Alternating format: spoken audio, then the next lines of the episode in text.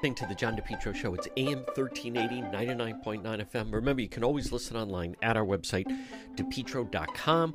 Folks, visit the website. On the website, you'll see all our links to social media, whether it's Facebook or YouTube, Instagram, even TikTok. Plus, you if you want to reach me, that's the best way to do it. We have unique, original stories, videos, content. Log on right at the website, depetro.com.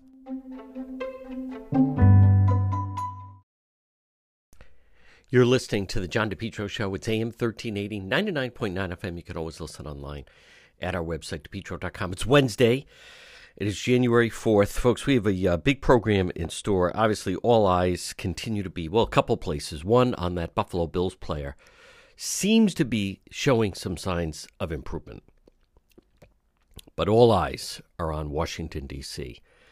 I think um, I don't understand the strategy of what these uh, members of the Republican Party are doing, other than people get caught in a rabbit hole. Uh, this isn't fun and games. You know, I noticed last night on on on Fox, uh, all three of the majors, whether it was Tucker Carlson or certainly Hannity and Laura Ingraham, what what's the end game here? Where does this go? The longer this drags on, there's no investigation. There's nothing solved on the border. There's no investigations into the Bidens. Um, this, this, where's the, the off ramp?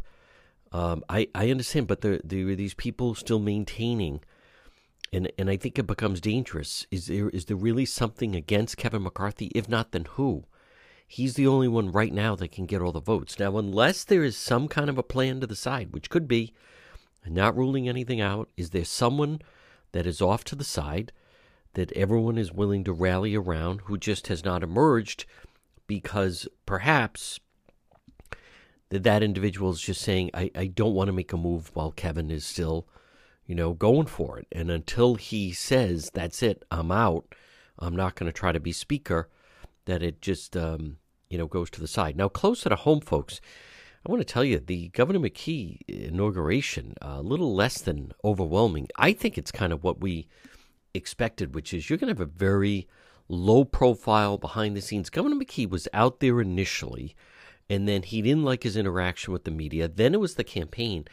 Since then, he's really been kind of absent. I think you're going to have a type of. Uh, I think we're getting a sense. Governor McKee, he just he just won.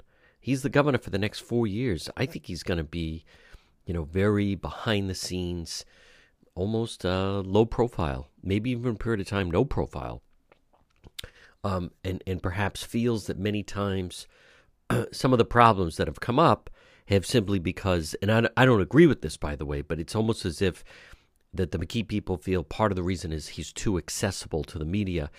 And and that is changing. That certainly has changed. You've only really seen him less than a handful of times since he he won the election in November. He he was a little bit visible because of the whole situation with the people that were camped out in front of the Rhode Island State House. But other than that, I think that's more of an indication of the type of administration you're going to see from Governor McKee, which is um, I don't want to say like hidden from from view, but it's he's been there.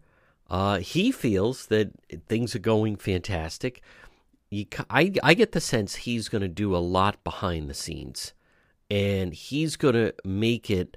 I think what they want to do, and I understand the strategy, but they feel that if if he's too accessible when he says something, it doesn't resonate as much. So I think they're going to try to execute less is more, uh, much less Governor McKee. So when he does speak and do an interview, it they feel it's going to be that much more powerful because it's not something that that is the norm. I, am not convinced uh, that, that we're going to find out. I mean, he did he did just win a four year term. He gets to serve four years.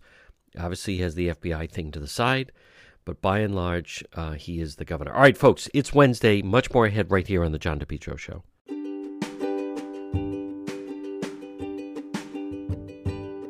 Propane Plus in Rhode Island for all your propane needs. Call them 401 885 4209. In Massachusetts, you can reach them at 508 252 3359. Propane Heating and Cooling. It's Propane Plus. Their team's been there three generations. They're available 24 7 for service and delivery, and they plan on serving you for a long time to come. They offer online billing, ability to schedule a service delivery at the click of a button, and remember, all customers receive a free safety inspection on their equipment. It's Propane Plus, and remember with propane, it's affordable, sustainable, equitable, good for the environment, and now it's renewable. Call Propane Plus today at 401 885 4209. In Massachusetts, call them at 508 252 3359. They're very easy to navigate website. It's propaneplus.com. Propane Plus. Call them 401 885 4209. Folks, you are listening to the John DePetro Show. It's weekdays. We start at 11. We go until 2. It's AM 1380, 99.9 FM. You can always listen online at the website, depetro.com. It's time for our segment, Politics This Week. Joining us, he is the managing editor, anchorrising.com. Happy New Year to Justin Katz. And Justin, I'd like to start off uh, with news of the passing of former Governor Lincoln Almond, who was the first governor to serve two terms. He came in at a time that – Rhode Island certainly needed a steady hand without any corruption. He was not very transparent with the media, kept a very low profile actually while he was governor, and even a lower profile when he, he left office. But just some uh, opening thoughts, at least, on who was the governor for eight years, and that is uh, the passing of Governor Lincoln Almond. Yeah, well, well, happy New Year. Uh, not to back off the, the Saturn news, but Understood. yeah, it's it's um, you, you know, he, he holds a, an interesting place, I think, in, in my my impression of Almond does of of Rhode Island and politics generally. I, I, it makes me think of. Uh, not long ago, I, I, was thinking I found it came across a book I had when I was a kid, and it's just called Mr. President. I think is the title, and and every every time there's a new president, they update the cover and add the president into it. It's, you know, it's just a generic history kind of book and it had ronald reagan on the cover when i was a kid and to my in my view reagan was just kind of what a president was like I mean, just, and I, I, think that's kind of how i look at almond i mean he, he was governor when i came to rhode island uh, and he i think there, there's a i have it's almost like a feeling that he was the came toward the end of kind of what, what felt like normal politics. I mean, he was a Republican. Uh, he he was actually the the the main speaker when I graduated at URI. Uh, so colleges were still inviting Republicans to speak at that point.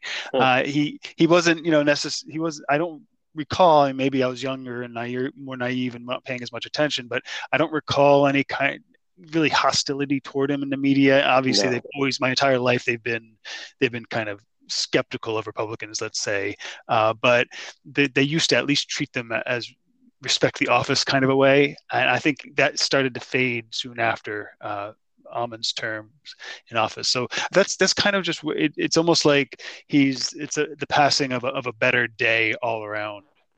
Yeah, I know, and nothing uh, to begrudge him in any way. I, I don't know if if that type of candidacy, I don't know how that would play today because he was definitely, you know, a law and order type uh, he didn't believe in a lot of he he actually didn't like the element of politics, right? Where you do a, a time and the fundraising and and that type of stuff. He he didn't really like that stuff. In some ways, kind of thought it was above it. There was certainly no element of you know the I, I don't even imagine like the wokeness and and everything that the if you're in office now you have to deal with as far as the progressives but but there was you know and maybe it, it to offer some fair criticism was he, he certainly allowed uh, then Speaker John Harwood to essentially do whatever he wanted.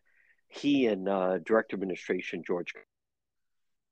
It was like a runaway train. Almond, in some ways, was just, especially the second term, was kind of content to go along. Again, there was no accusations of any type of wrongdoing. Uh, maybe after Sundlun, you know, the state wanted someone a little more of a low key profile, but I, I don't know how he would fare in, in today's climate that you always seemingly have to be reacting to the the far left because he certainly didn't cut up and caught in that. You know, Justin Katz also just finally on this though, I think you're right. It was also a different time for the Republican Republican Party. You know, I mean, he was he was a Republican. The, the Republican Party was was still viable. They still had more of a presence Uh, when you think about it, the party went, you know, Governor DiPrete, for better or worse, but was governor during, you know, most of the 80s, uh, taking over after Joe Garrahy. But then you had Almond for eight years. You had Carcieri for years. Rhode Island had a Rhode Island a Republican governor for a 16 year period of time, and um, and I don't know if we're ever going to see that duplicated again. well, uh, hopefully, if, hopefully at some point people kind of will wake up and some either the Democrat Party will have to change or Republicans will start winning again. But but you make a great point. I mean, during that time when coming into Rhode Island, the it just felt like that's what we did here. We had a very Democrat General Assembly, and we elected Republican governors as something somewhat of a control on that, and right. that's gone out the window. And I, I, think we're paying for it. I think, yeah, I, I don't think it worked as well as it would have went, worked with a balanced legislature, but it worked better than what we've got now. And I think again, it's it's another like a passing of an of an era to see him go. It's like a loss of a, a memory of what that was kind of like. It is, and it's also fitting, folks. Again, our segment is politics this week. With me is Justin Katz, managing editor, Anchor Rising Time. It's also also fitting that you know this is the time that we have the inauguration of Governor McKee. Governor McKee, in many ways, I, I mean, he is at the polar opposite of of the you know former governor, rest in peace, Lincoln Almond. I mean, Almond, who not a hint of scandal, didn't believe in the politics type of thing, kind of thought it was just a lot of BS uh, McKee, everything is a deal. And when you're in office, already the the you know the subject of an FBI probe, it it is uh, it's such a contrast. We had one person that just felt, you know, government you know, shouldn't be as visible beyond reproach. Governor McKee coming into office, I, I don't know, Justin. I mean, short of if the COVID money ever runs out, there's so many expensive IOUs coming that he has that I, I think we're in for a rough four years with uh, with Governor McKee. I think so. I, I think I'm tempted to say it's it's a sad day to yeah. that we're seeing him inaugurated because he he bought his way in office because yep. he, he he showed himself to be so incompetent. Uh, I don't even know if we've seen him manage enough to know whether how competent he is at that. But at least at the the running of government, preventing scandals, the politics, he's just not good at it. And his solution was to buy off constituencies, which was very easy during the kind of the COVID period. And so I think we're going to see we're going to see him paying off those debts. Uh, we're going to see him bending over backwards to, to try to get reelected one more time. Uh, just so he'll, he, I don't think we'll see him putting up any strong fights on, on anything. I mean, if you could imagine something coming to the fore, say, you know, so saving Providence schools, for example, or something like that. I don't think we'll see him. We, have got a governor with any backbone whatsoever to stand up to special interests. If you've got enough power, he'll he, he'll bend over for you, and and if you are his friend, he'll he'll risk an FBI probe in order to get get you some special deal. So I I think we're in for we're in for a rough few years with him, and I think it's I don't know how long they can make the COVID money last, but I don't I don't imagine it's going to last a full four years. At some point, those budget numbers are going to have to come out, and that's going to be a very dangerous time. Uh, I mean, the, the, the money's going to have to come out of the budget, and the, the top line numbers are going to have to decrease, and that's going to be a very difficult time to have a wishy-washy, incompetent governor.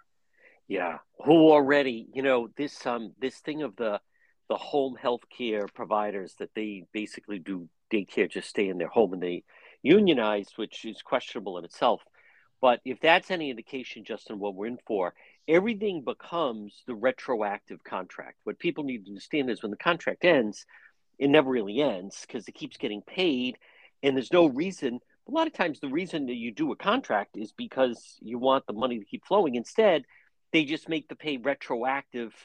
And then I think even in this, they're getting more bonuses. Now, I mean, to me, that just reeks of the type of campaign promise that Governor McKee made to them in order to get their endorsement.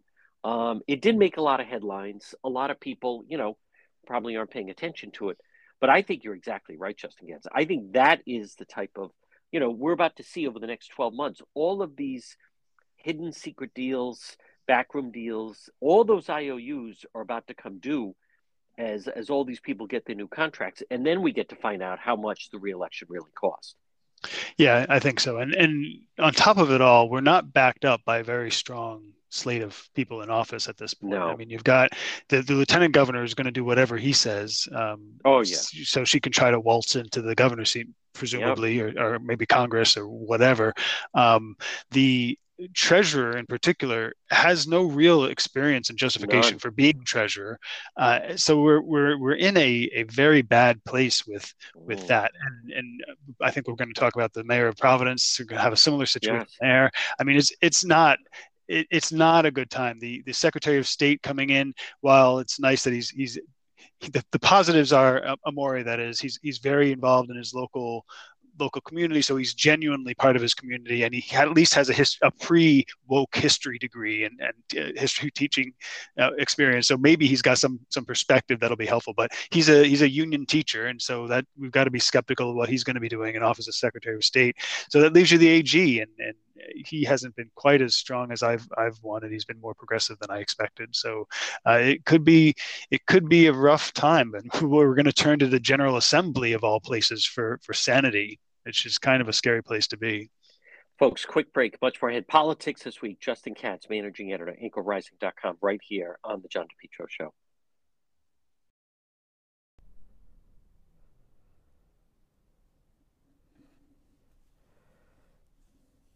Next time you have an emergency, think AtMed Urgent Care. Two locations, 1524 Atwood Avenue, Johnston.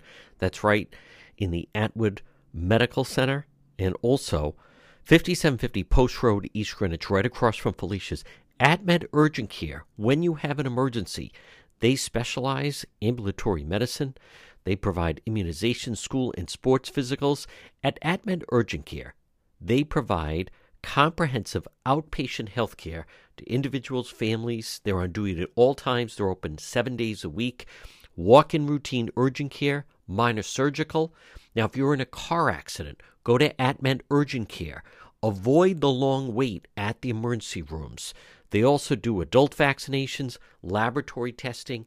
AtMed Urgent Care, when it's an emergency, 1524 Atwood Avenue in Johnston. That's right, in the Atwood Medical Center. And also 5750 Post Road, East Greenwich, online at atmedurgentcare.net. Our segment is politics this week. With me is Justin Katz, managing editor, at anchorrising.com.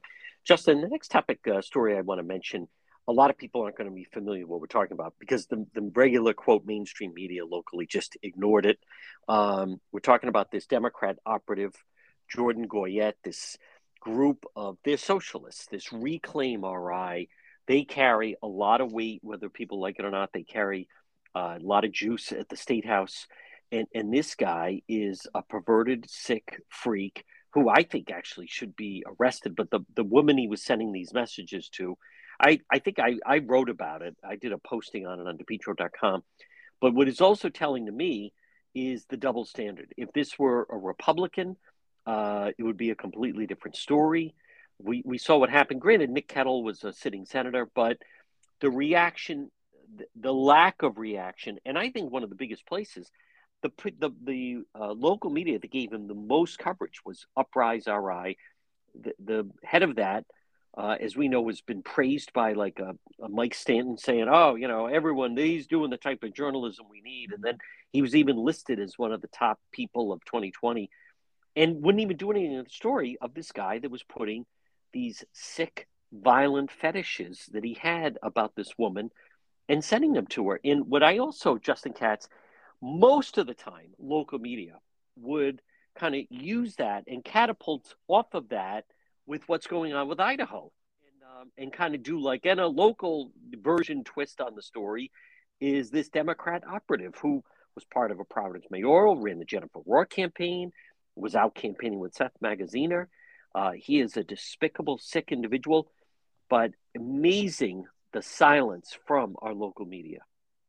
Yeah, nothing, nothing at all, nothing whatsoever. I mean, if you go on Reclaim RI's site, they've got news clippings, and so from from all the major media around here, some of them mentioning this Goyette guy, frankly, uh, and so they're not a nothing, or it's not like we're just picking on some small community group no. that really is inconsequential. They've they've been a part of of the Rhode Island scene, and they've gotten coverage. And you're you're exactly right. You you switch the, and it's not only that, but the the group had a complaint about him before the election and they tried some what do they call it? Not restorative, but transformative justice. Transformative justice, which which I, which I the, the whole uh, we're living in crazy times. So yeah. I, I, had to look it up. The restorative and transformative justice they both have to do with getting the person to see the harm that they've done. The guy had fantasies about rape.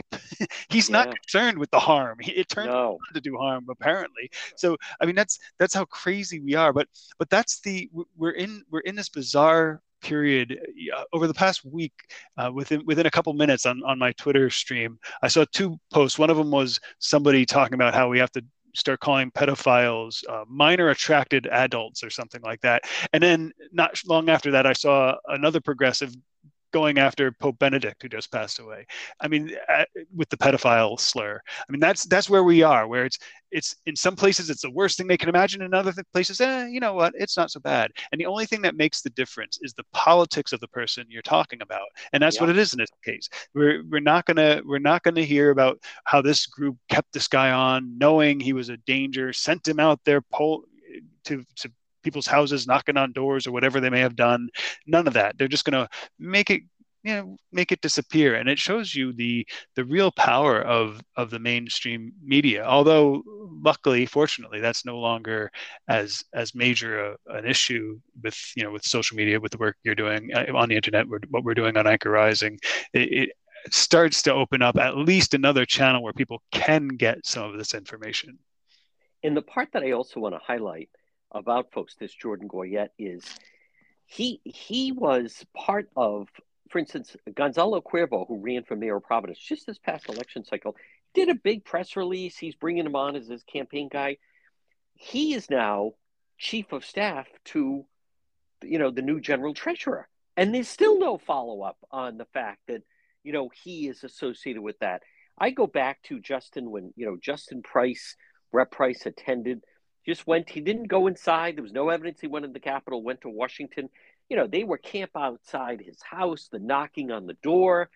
Uh, Tiara Mack, after she did the twerking on Block Island, they gave her the week to kind of get her talking points down and pick the right outfit before they would, you know, let give her a, a sit down. Where then she was talking about how her twerking has led to really important conversations it's it's not our imagination. It is a double standard. And the part about it that also stands out, Justin, is we've learned that he was going through this quote transformative justice program, which is ludicrous. These are the people that believe you close the prisons, abolish the police, defund the police, and then you know the community does this business. He was the field director for the, the one of the campaigns for Mayor of Providence while he was going through this trans quote transformative justice, where he had been setting these women his and he's not a kid uh, these fantasies of rape and murder. It is it is absolutely pathetic. Um, but i want to give you the last line and I, i'm sorry it is it is a double standard. If this if he had an r attached to him uh, look at everything we had to do with with you know every republican asked about trump ashley kalus asked about trump and everything else. This guy is a thousand times worse and he's local and no questions and no story and nothing to see here yeah, and, and especially considering a lot of the news media have, you know, their, their wrap up where they just do bullet points. It's not even in there does he get a mention, at least so far. But what really strikes me is, uh, to some extent, the double standard.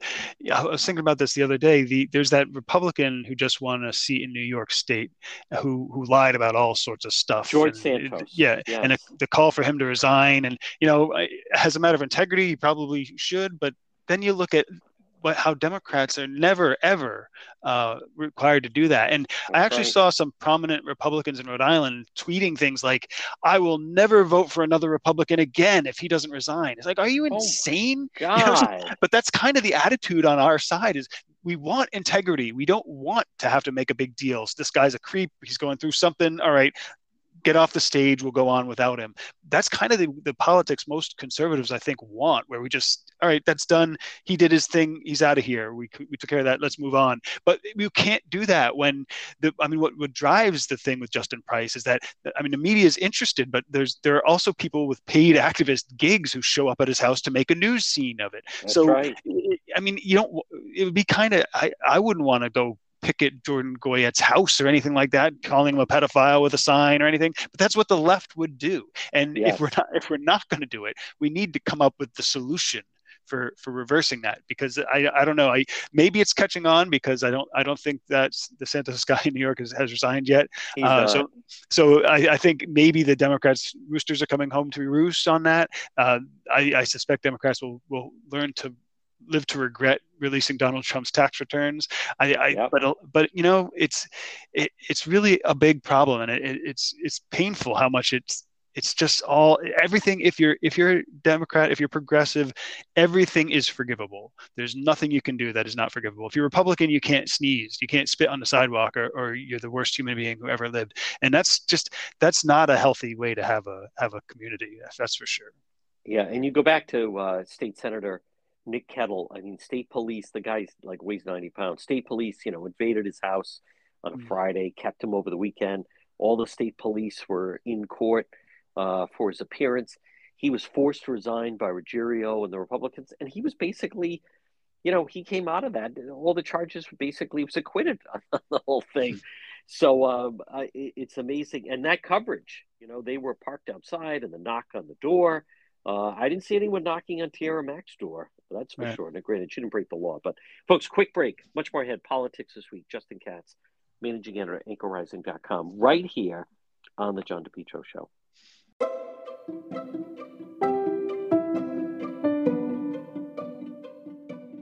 The Cowesett Inn 226 Cowesett Avenue in West Warwick, Rhode Island tradition since 1977. Delicious food, great atmosphere, whether it's lunch or dinner or drinks in the lounge. They can also accommodate large groups. A great meal, a feast is waiting for you at the Cowesett Inn. Stop it and see them all year round. 226 Cowesett Avenue in West Warwick. They're waiting for you at the Cowesett Inn. For over 125 years, Ameriprise Financial has provided advice for clients' unique goals, help millions of Americans retire on their terms. Now, as we're at the end of the year, beginning of a new year, why not take advantage of a free consultation? Call Tom Bryan today, Ameriprise Financial, 401 434 1510. Office is located 400 Massasoit Avenue in East Providence. Put the strength of a leader in retirement planning to work for, for you through a personal one on one relationship. Call Tom Bryan today, Ameriprise Financial Advisors, 401 434 1510. Get solid advice, get a plan, whether it's for yourself, you and a spouse, maybe your children or grandchildren. Take advantage of this free consultation, Ameriprise Financial, 401 434 1510. Call right now, 401 434 1510. Tom Bryan, Ameriprise Financial Advisors. Our segment is politics this week. With us is Justin Katz, managing editor at anchorrising.com. Well, Justin, we do have a new mayor of Providence. Mayor Elorza is out. Brett Smiley is in. He had his inauguration, and I'm anxious to hear your thoughts on uh, some of the themes that he zeroed in on and the, the direction that he sound seemingly out of the box is going to take his uh, new term of being the mayor? Yeah, well, luckily living a little bit away from Providence, I can take a little bit of distance. But I'm actually curious to see which which Brett Smiley we, we kind of get. I mean, he's a progressive. He but he he's says he's a I, I'm going to get things done kind of progressive. It's going to be the best run city in the country or something like that. So he's at least got that incentive, and that can go one of two ways. Either either the getting things done can can overwhelm your progressivism where you say well we can't do the progressive thing right now because i've got to get this working and progressivism doesn't work at the end of the day. Or you could get this really totalitarian thing where getting it done means being progressive and that becomes a big problem. So i'm, I'm curious to see where he's going to go with that. Also there's you know there's his, past is not pure. I mean it, it's funny you don't see these i mean speaking of double standards there, there was he he sold it as i recall this was some years ago and i didn't re- recently refresh my memory but he sold a house in providence and it was something kind of shady about the way he did it. He got more money for a lot more money for it than he should maybe should have that kind of thing. Those sorts of hints are out there that there might be might be dangers of, of corruption in the, the city hall but but it's, it's kind of vague enough that maybe not. So i think there, there are a lot of open questions about Brett Smiley uh, that that we'll we'll see where he goes. I I don't I'm not optimistic because he's progressive, and most of all, uh, and I think the the real key point that voters and, and in Rhode Island ought to take into consideration is he's never done anything other than politics. That's it. And that these are not. I mean, go back to Link Almond. He's, he had some experience uh, and at least a, a, business kind of mindset. Uh, you, people like Elorza, people like Smiley, they think they know what they're doing, but it's all theory. They've never actually run organizations where they could lose their shirts. They've never they've never had to see how people actually interact apart from being able to mandate things through government and win elections as your route to victory. So I, I think that's that's not a doesn't bode well for his time in office either. For those that want to be optimistic, uh, Brett Smiley he did uh, work for Mayor Elorza. However, he left there and went to work for Gina Raimondo. And then during the pandemic, people would probably remember he was the one he was stand there as the director of administration um, and be on stage or be on screen during the course of the pandemic. He, he said very little. But I'll say this, um, Justin, I, I think if there is someone in politics that he kind of has as a mentor, I, I think it's Raimondo. And one thing about her is she was very, very demanding. So I, I view him as someone that maybe he started out under Elorza, but we're seeing with Governor McKee the world of difference. A lot of things going wrong with Governor the governor with Governor McKee certainly mm. didn't happen under Raimondo. Raimondo was a real taskmaster and was a very demanding boss. There was no question who was in charge. It was the Gina show. So I think you know one thing about her, she is no favorite. She is everything is about the women's agenda and women appointments and governor for the day is a girls contest. But you know, at the end of the day, it was Randi Weingarten that seemingly, you know, the unions that prevented her from from moving up, and they still want to try to block her. So, I also look at a couple things. The fact that he had that press conference and attended with Mayor Elorza that included Joe Paolino and Angel Tavares, where they, you know, kind of threw down the gauntlet about the, the Providence schools. Um, I wouldn't put him in the same category as a as a Governor McKee. Providence I don't know if it's going to be the best run city, but it could be better run than it is right now. Right. And I, I think some of the things he's talking about, less about speed bumps and less about bike lanes, more about economic development, more about crime, more on quality of life and, and, and cost of living. He has a tremendous opportunity in front of him if he follows his follows the business instincts and, and, and looks at what the city could be as opposed to just trying to, you know, as as they talked about, and we've talked about, Mayor Elorza seemingly had no interest in economic development and and working with the business community. Just always wanted to block things. Um, but you have someone that maybe is a little more of a an open ear. I, I will give you the final word on it, but I I think he if he goes down that path, the fact that he, you know, showed up and had that press briefing with Angel Tavares and Joe Paolino just on the schools I think that could be some insight that he's willing to take it on the chin to begin his term. Possibly. I mean, and I think that's what's going to make it interesting if, if we yeah. get some distance. I mean, it's he, his leaning, progressive leaning, progressivism doesn't work. And not only that, but there's there's a reason things are going so badly in Rhode Island, and it's not just that we don't have strong leaders. It's it's the system is corrupt. And root to branch. So he's going if he tries to fix anything or make anything work, he's going to run into those two buzz saws: progressivism yeah. and uh, the insider system. And that's going to be the question: How is he going to respond? Elorza kind of backed down a bit and didn't wasn't strong enough. Uh, we've seen in, in, the state where they took over the, the Providence schools, they they tried to work with the unions, and we said from the beginning that's not going to work. They learned their lesson. Well, they're still treading water, but uh, it, the lesson learned them anyway. Uh, so what what Brett Smiley does, that's going to be that's going to be the interesting question, I think, in Rhode Island politics. All the other stuff is, is relatively predictable, but that's that's one of the true true wild cards we've got. But I do want to uh, throw in the note that I, a lot of the reporters are saying he's he's the first married the first mayor to enter Providence married since 1974. Of course, the last two ended up getting married because they impregnated their girlfriends, uh, which which is not good either. But I just as a as a social conservative, I have to say I I think I I wish we lived in a world where we could actually discuss the effect that uh, these types of different types of relationships have on a person's perspective. It is a different world when you when you can have when you have biological children who come into it when you've got to decide whether to marry their mother and, and all that kind of stuff. I just I think I think that's a the biggest topic we're not allowed to talk about, and it's being brought up here indirectly and in reverse by this claim of him as if he's the you know the uh, upstanding moral virtue of a of a mayor entering office already married as as an openly you know gay man and his husband is very successful in real estate. Folks again our, our segment is politics this week. With me is justin katz managing editor anchorrising.com justin finally it is also the beginning of the uh, the new legislative session on smith hill. It's on an election season so anything controversial or anything they want to push now now is the time.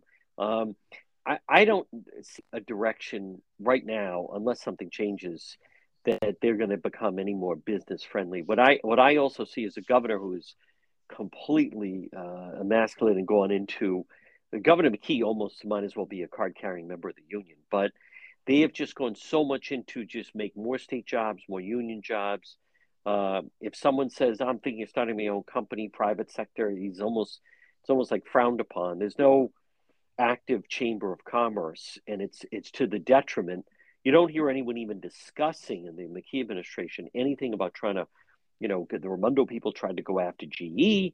They tried to lure PayPal. They tried to make a play for some some big companies. And even to, hey, to his credit, you had Chafee that was talking about, you know, meds and eds trying to duplicate what Cambridge does or what they do in Silicon Valley.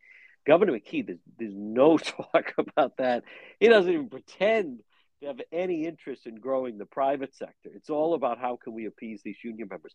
But I'm just curious some of your thoughts on the beginning of this new legislative session on Smith Hill.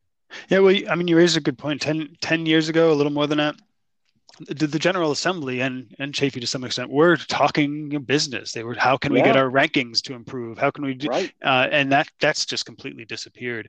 So I I'm not sure. I mean, I think a lot of their a lot of their attention, sadly, is going to be focused on handing out all this this windfall of money that keeps that's kept coming to them for the past two years, thanks to illness and and uh, thanks to COVID and, and Joe Biden. But um, that that's going to run out, but it's going to distract them for a while. And partly because of that, I think there, there are no major controversies kind of on the horizon that I that I see things that they they desperately are going to have to address. I think I think they all want to just get back to the old days where they did they just controlled things. Only now they've got more power and more leverage uh, to to do that, and, and so they'll hand out to constituencies this money and, and keep coasting along.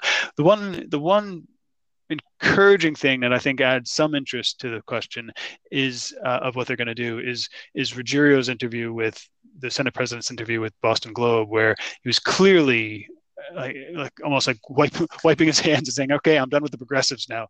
Um, that that was the right. impression I got anyway. So some of the some of the controvert quote controversial things they might try to do in a non-election year is just like wipe back, pull back on some of that progressive craziness. Maybe, maybe not. We'll we'll see, but that's that's possible. I suspect they'll try to keep their heads low while they hand out these hundreds of millions of dollars. I think something um, that people that need to keep an eye on. I, I think the situation with the Providence schools uh, for better or worse, it's it's going to dominate. And this is where Justin Katz, I am anxious to see Governor McKee. Granted, they called them mayoral academies instead of charter schools, but you have outgoing Elorza, Mayor Elorza, who was very outspoken about, and that some of the media couldn't fully comprehend what he was saying. But when you have a failing school and you deem it a failing school, you then replace it and give the opportunity for a charter school, and you you don't close them all at once. You do it one by one you create competition, you try to weed out some of the bad teachers, you try to improve the school system by essentially offering alternatives and, and offering competition. I think you know that's where things are going to take in uh, take hold and where the rubber is going to meet the road is going to be the General Assembly because the state takeover. This is where, but Governor McKee, now he did get the endorsement from NEA Rhode Island. He didn't get it from the uh, Federation uh, with the, which is the Providence Schools, the Randi Weingarten Group. They went with Nellie Gorbea. So I recognize a lot of people and most people listening to us, they do not send their children to the to the uh, Providence Public Schools. But I go back to what I, I started this segment to mention, and is in 2015, Raimondo, they were brand new in office. And for what it was worth, you know, they made a solid pitch GE made it very clear they were going to leave Connecticut. Uh, they, you know, they put together a full proposal. They did. I still remember they did the dinner right off of South Main Street. They allowed Elorza to come for dessert. they were pitching them on the uh, on the the 195 land. They had Governor Jack Reed stop by.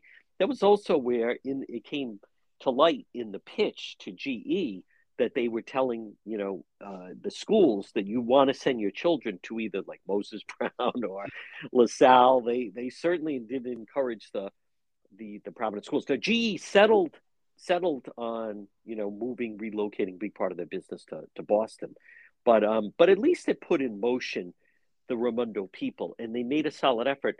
Justin Katz, fast forward, I, I'm not sure Governor McKee would even make a run at something like that because you know, he would like walk into the meeting with Crowley and George Nee and uh, and and the laborers. And come on, companies. What what people still don't get is those those people they scare companies away. They don't bring in jobs.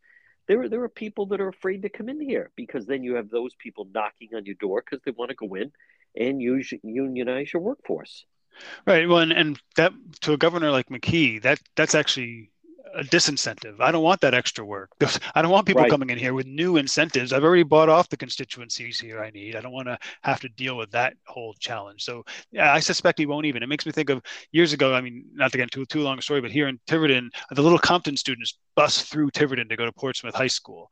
Uh, and some years ago, it's kind of embarrassing. And some years ago, the superintendent put together a, a proposal to, to stop that. And it was such a pathetic presentation. It was like something he might have had a ninth grade class learning PowerPoint do. And you could tell he didn't really want it, the superintendent at the time, because it's just more kids you got to deal with, I think. Uh, and I think that's kind of what I see McKee doing with with any kind of business, if he even bothered. I think I think it's all he, he wants people to put things on a bow like the like the soccer stadium say here's the here's what it's going to cost you here's what it's going to cost us and here's what we can promise you as a politician if it's not he's not i don't think he's going to do anywhere going out to try to find people and get out the no. rolodex and travel the country like raimondo did no. uh, i think he's he's going to just try to coast and keep buying off constituencies yeah. which scares people away nobody wants to buy into a system like that nope.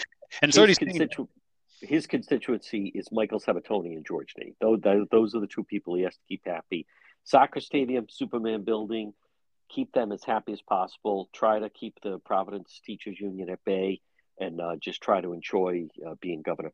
Folks, again, it's a new year. Our segment is politics this week. Justin Katz, excellent job as always. Happy New Year, we'll talk to you again. Happy New Year. Hope it's a good one for everybody.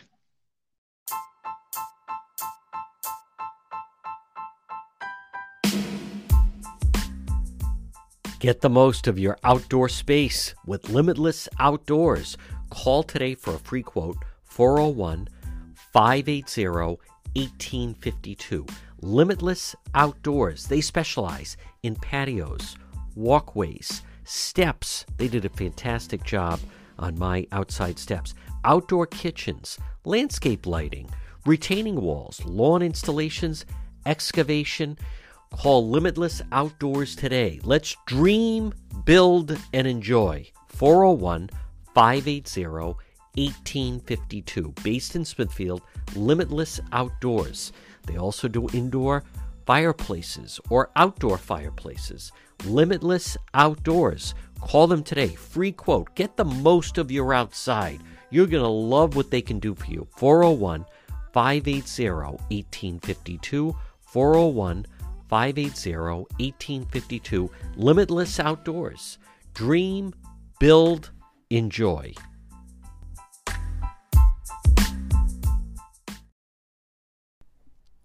You're listening to the John DePetro Show. It's AM 1380, 99.9 FM. You can always listen online at the website, depetro.com. Well, the latest situation right now on this, well, it is Wednesday, and it is January 4th with Kevin McCarthy. I, I get part of it. I get part of it about system is broken and people that want to change the system and people that want to reject the way it's been done. But at the end of the day, it, it, it comes down to whether or not you, you got to have a plan and whether or not you can actually govern. And there's a big difference. I, as someone that has attended Trump rallies, you know, President Trump, for all of the talk, the main goal was to get that wall built, and he made significant progress with it. He also learned the art of the deal that he, he had to try to work with certain people to get stuff done.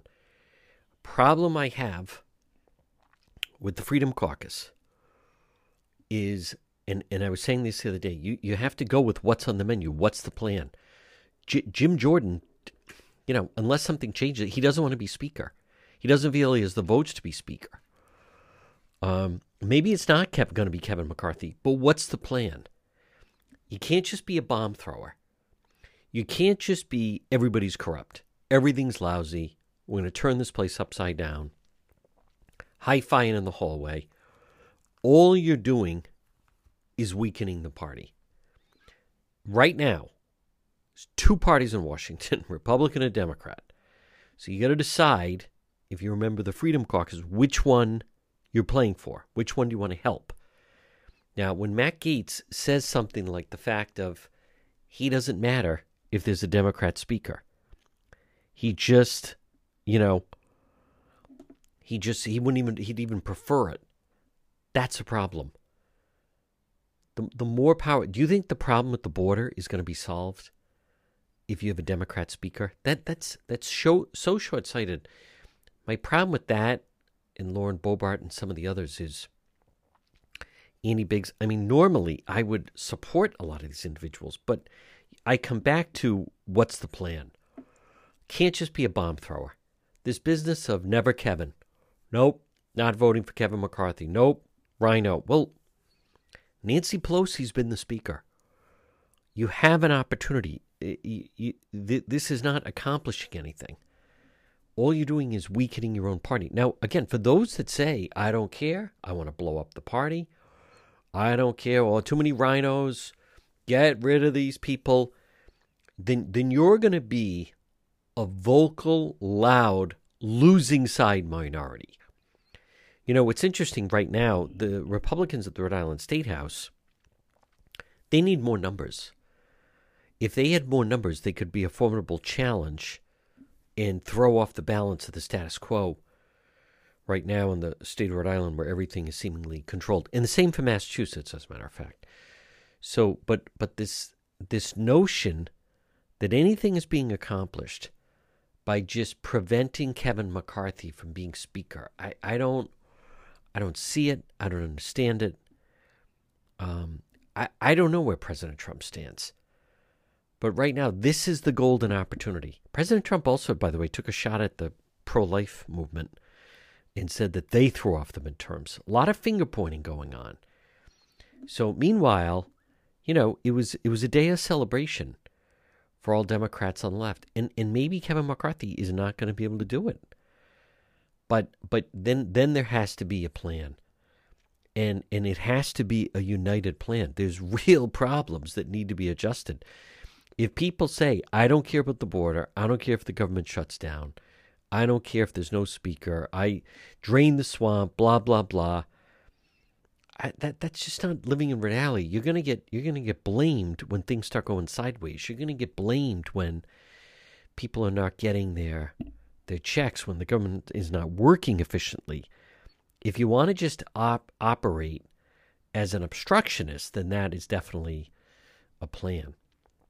But right now, is Kevin McCarthy the perfect speaker? I don't think there is something like that. I think, you know, I think again, all eyes are going to turn to.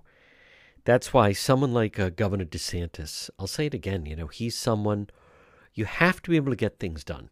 You can't just rile people up at a rally. It, that's not enough. I mean, to me, it's it's about when it counts, can you make it happen?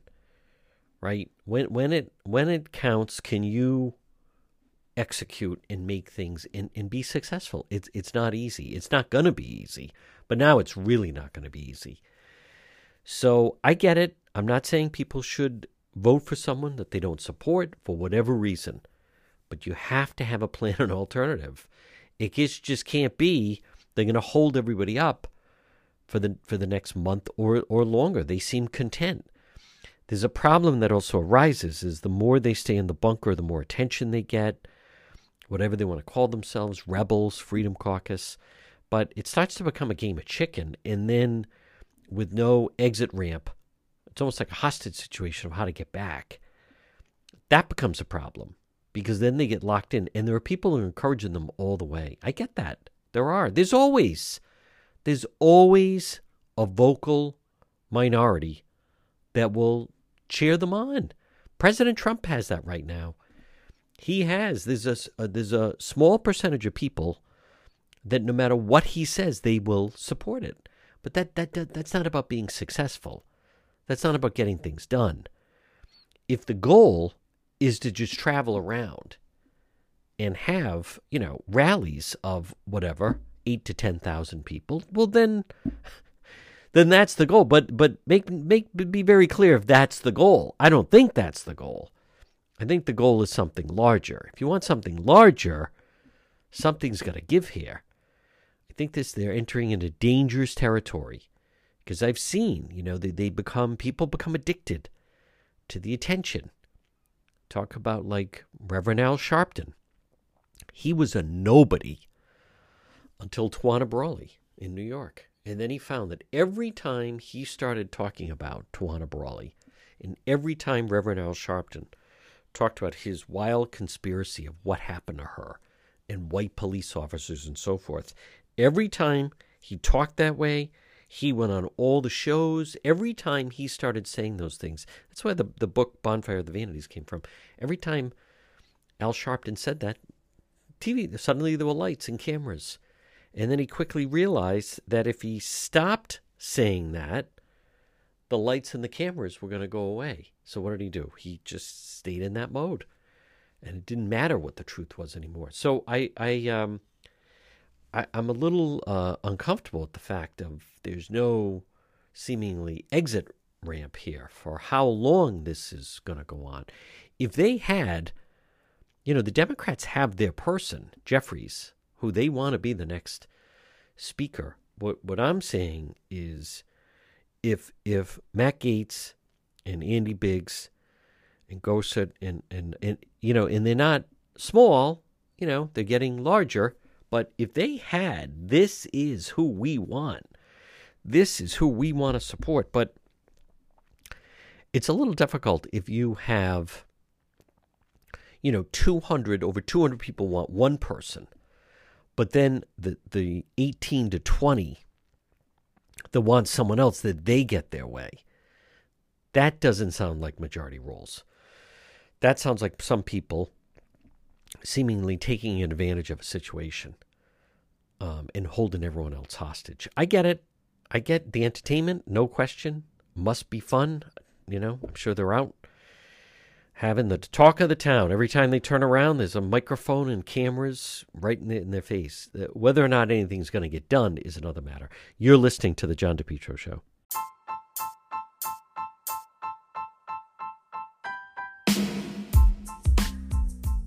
Remain healthy, stop in and see Marie at It's My Health, 1099 Mendon Road in Cumberland. You can also look for on Facebook, but call her 401 305 3585. You know the building. It's that historic white church diagonally across from Davenport Restaurant. It's My Health. What do you find inside? Well, first of all, great service, great selection vitamins, herbal remedies from trusted companies, local products like ICE, honey, maple syrup, beef fresh gum, over 250 bulk herbs, teas, and spices, plus hemp and CBD products, natural skincare. It's my health. Pop in and see Marie. 1099 Mendon Road in Cumberland. There's things for your pets, there's things for your children, there's things for your health. Stay healthy at It's My Health. 1099 Mendon Road in Cumberland. Again, call Marie 401 305 3585, diagonally across from Davenport Restaurant.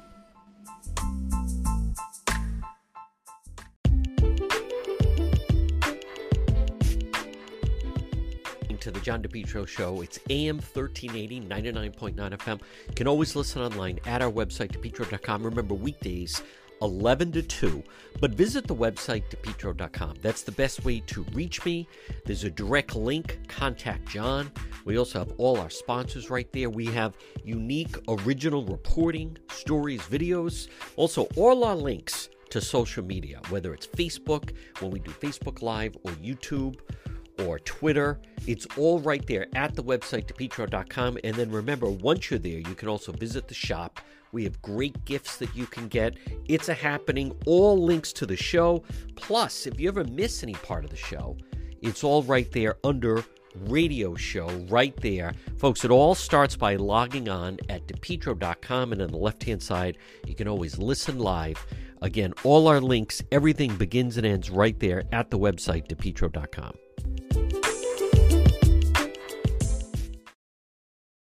Falcon Pest Services. 12 months of the year, you could have a pest problem. Serving Rhode Island and Massachusetts called Falcon Pest Services today, 401 739 1322. Free consultation 401 739 1322. Locally owned and operated, serving Rhode Island and southeastern Mass. They offer services for termites, bed bugs, ants, roaches, mice, rats, in the summertime, spring, fall, mosquitoes, and many other pests. Call today for a free consultation, whether it's for your home or a restaurant. Maybe it's once a year, maybe it's once a month. Call Falcon Pest Services today. Free consultation 401 739 1322. Residential and commercial, whether it's an office building, a school, a hotel, a restaurant, or your home. Call Falcon Pest Services today. Free consultation 401 739 1322.